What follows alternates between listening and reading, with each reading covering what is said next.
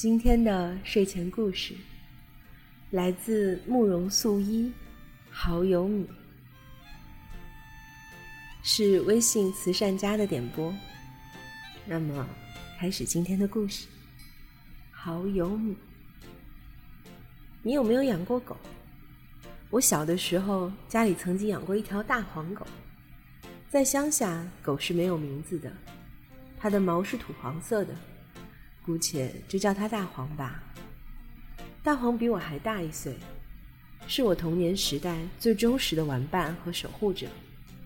爸爸上山砍柴的时候，我和大黄就在林间玩耍。我捡松球，大黄也跑来跑去，用嘴帮我衔。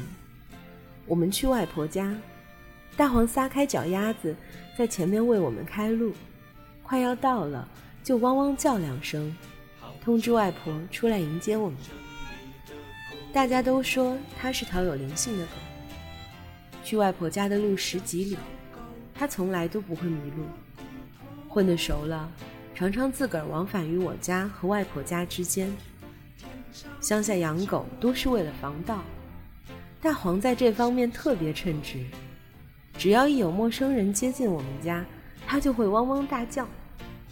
有次来了个从未登过门的远房亲戚，他跑出去咬住人家裤腿往外拉，直到奶奶呵斥他才作罢。我十岁的时候，大黄已经很老了，也不像以前那么灵敏了。有次他独自去外婆家，路上误食了耗子药，他硬撑着跑了回来，在地上痛苦地滚了一阵以后，就嘴吐白沫死掉了。我始终忘不了大黄临死前望着我的眼神，黑黑的狗眼睛里像是汪着一泡水，无比眷恋地盯着我看。它哭了吗？从那以后，我再也没有养过狗，因为我害怕分离。我的同事阿杜是个狗狗控。他和女朋友共同养着一条巨型牧羊犬，那家伙长得又高又壮，一身油光发亮的黑毛，又特别爱和人亲近。有次我去他们家玩，他一个箭步冲上来，爪子直接搭到我肩膀上，吓得我差点没晕过去。阿杜的女朋友用白话娇声叫他的名字：“尤米，不许淘气。”他听见后收回爪子，乖乖地趴在女主人的脚旁。舌头伸出来有两寸长，这么壮实威猛的家伙，卖起萌来居然还挺可爱的。更有趣的是，它叫尤米，真是个喜感的名字。在白话里，米就是钱的意思。很多人的生平志愿就是希望能够好有米。阿杜说，这个名字是他女朋友起的。她真是个古灵精怪的女孩子。尤米特别能吃。而且无肉不欢，堆尖的一盆肉，他伸出舌头来，拿出气吞山河的架势，三两下就吞完了。说起来，阿杜和女朋友算得上是犬为媒，他们住在同一个小区，都喜欢喂喂流浪猫狗，尤米就是被喂养的流浪狗之一。一来二去的，两人就住在了一起，还顺带收养了尤米。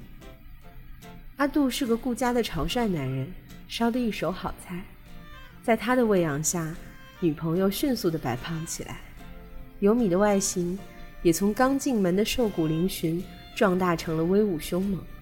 我总觉得，他之所以成为流浪狗，很可能是因为太能吃了，前主人供养不了，才狠心把它丢了。遇到阿杜是他的福气，阿杜可疼他呢。每天下班都会去菜市场称几斤牛腩，回到家炖萝卜牛腩，有米吃肉，他和女朋友喝汤。这样的生活过了两年，居家男人的好厨艺没有留住一颗想飞的心。女朋友去了美国，临走前给尤米打了各种防疫针，办了各种证件，说要带他一起去。女朋友走的那天，阿杜没有去送，他照例上班。下班后，照例买了几斤牛腩，回到家，加点萝卜炖得喷香。炖好后，他习惯性的叫尤米来吃。没有听到预想中的犬吠声。这个时候，他才确定，他终于失去了他，还有他。窗外下着倾盆大雨，砂锅里的萝卜牛腩汤咕嘟咕嘟往外冒热气，煤气灶上的蓝色火焰越来越微弱。他的眼泪巴啦啦掉了下来，心想着，就这样死去也无所谓了。这时候，他听见挠门的声音，打开门，尤米连滚带爬地撞到他怀里，劲儿大的差点把他撞翻在地。他搂住尤米，发现他全身的狗毛都淋得湿透了，有些地方还卷成了球。从机场到他家的路程，开车都要一个半小时。又下着这么大的雨，他怎么跑回来的？尤米把头埋在他的怀里，嘴里发出呜咽的声音。他一定觉得很委屈吧？他肯定认为他被遗弃了。阿杜给他好好洗了一个热水澡，然后细心的用吹风把他的毛吹干，又梳得光滑无比。一人一狗依偎在一起，共享晚餐。他吃牛腩。他喝汤，一屋子萝卜牛腩的浓香中，他摸着尤米的狗头，感觉自己又活过来了。女朋友在转机时打来电话，气急败坏地告诉他尤米跑了。他平静地回答说：“他回来了，和我在家呢。”女朋友顿了顿，说：“这样也好，他能陪陪你。”他走了。他还可以陪着他。没有女主人的房间总是不够温馨，至少还有一只狗，不离不弃的陪着他。阿杜说，刚刚失恋时，他甚至想去死，是尤米的出现挽救了他。他发现他的存在还是有价值的，哪怕需要他的仅仅是一只狗。他和尤米，都像是女朋友留下的纪念品。少了一丝活力。那段时间，阿杜把自己封闭起来，拒绝和同事朋友们交往。以前他工作起来是个拼命三郎，那时却仅仅只是完成分内的工作，就早早回到自己的小窝里，煮牛腩给尤米吃。他和尤米在那段日子里，真的是相依为命。尤米像是察觉到了他不开心，原本好闹好淘气的个性一下子变得安静乖巧。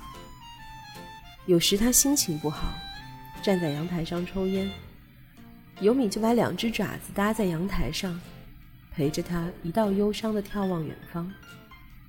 有次他喝多了，躺在地上哭，朦胧中觉得脸上湿湿热热的，后来才知道。原来是尤米伸出他的大舌头，为他舔干净了眼上的泪。做我们这行的，常常要出差，阿杜一出差就把尤米寄放在宠物托儿所。有次去北京一周，回来一看，尤米瘦多了，肚子都扁了，他心疼极了，估摸着肯定是宠物托儿所的人没让他吃饱。那次回来之后，阿杜做出了一个疯狂的决定，他休了个长假。开着他那辆破破的马自达，一个人从广东自驾去西藏。尤米当然也带着去了，他很拉风的坐在副驾上，狗肚子上还系了安全带。其实，在很久以前，阿杜和女朋友还没有分手的时候，曾经计划着有一天能开着车，带着尤米一起去西藏自驾。那时总是想着，等哪天假期攒够了，换了辆好车，再出发也不迟。等到真正出发的时候，车还是那辆破车，狗还是那只狗，只是身边少了一个人的陪伴。这次长途自驾对阿杜来讲，与其说是旅行，不如说是放逐。他白天开车，晚上找间旅馆随便睡一觉，然后再继续出发。他从肇庆开到南宁，然后取到云南。经过中滇和德钦去往拉萨，一路青山绿水、蓝天白云，美如画卷。他给在阳光下奔跑的尤米拍照，背景是洱海、丽江、玉龙雪山。镜头对准狗狗的时候，总觉得里面还有个幻影。他把车一直开到了珠穆朗玛峰下面，站在白象寺的群山前。他想，自己真是白白辜负了这么好的风景。马自达倒是很争气，漫长的旅程中只熄过两次火。第二次熄火是在沿途返回时，当时快出藏区了。他正在鼓捣车时，两个藏民揣着刀逼近了他。阿杜在雪亮的刀光胁迫下，掏出了随身带的钱包。他想，自己这下真是穷途末路了，车坏了，钱也没了，下一步就该曝尸荒野。想到这一点，他反而有种隐隐约约的安然。就在藏民打开钱包查看时，尤米狂叫着飞奔过来，一把将那个藏民扑翻在地。巨型犬发起怒来可不是盖的。阿杜说，当时尤米全身的黑色毛都竖了起来，看上去像只藏獒，不比藏獒还要威风。他直立起来，比一般成年男人还高半个头。两个藏民慑于尤米的神勇，悻悻地扔下钱包跑了。尤米叼着钱包，一拐一拐地向阿杜跑来。他这才发现，他的腿被刺了一刀，鲜血直流。阿杜从西藏回来后，人生观像是发生了重大转变，说以后不想再出差，于是很洒脱地辞了职，开了一间茶餐厅。他和尤米的故事，我就是在这间茶餐厅吃饭时，断断续续听他讲起的。我夸尤米真是狗如其名，知道守财啊。阿杜笑笑说：“他可不是为了钱，不是为了钱，干嘛拼了狗命去抢钱包啊？”阿杜打开钱包，我看见了钱包里的照片，是张合影，两人一狗亲密相拥。尤米站在他们中间，一人肩膀搭一只爪子，两只狗眼笑得眯成了一条线。尤米过来。说完了故事，阿杜招呼尤米过来用餐，他欢快地奔了过来。我注意地看了看他的腿，有点瘸，还好瘸得不明显。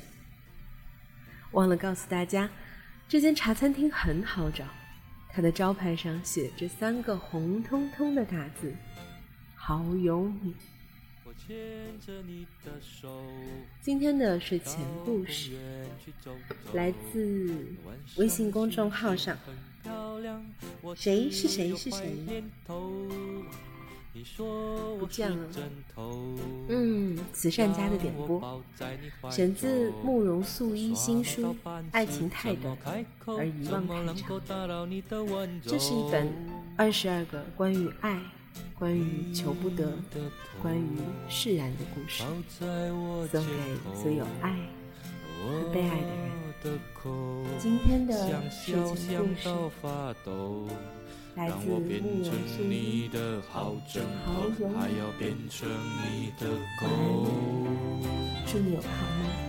我是你的小小狗，你是我骨头，轻轻把你含在口中，到天长地久。我是你的小小狗，你是我骨头，就算掉进臭水沟，我也照会摇着走。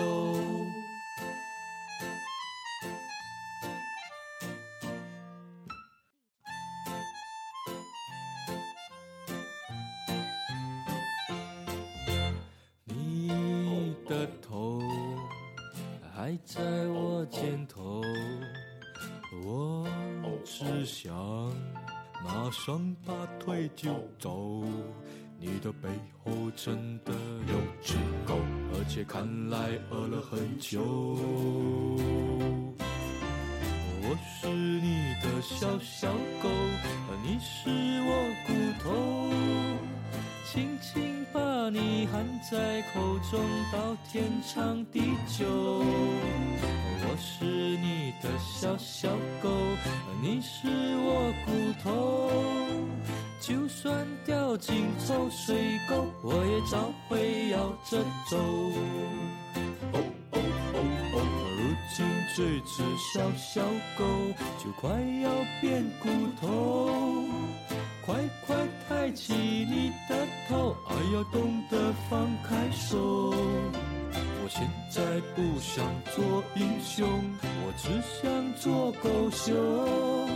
劝你千万别回头，Darling bye bye 我先走，Darling bye bye 我先走，Darling bye bye 我先走，bye bye。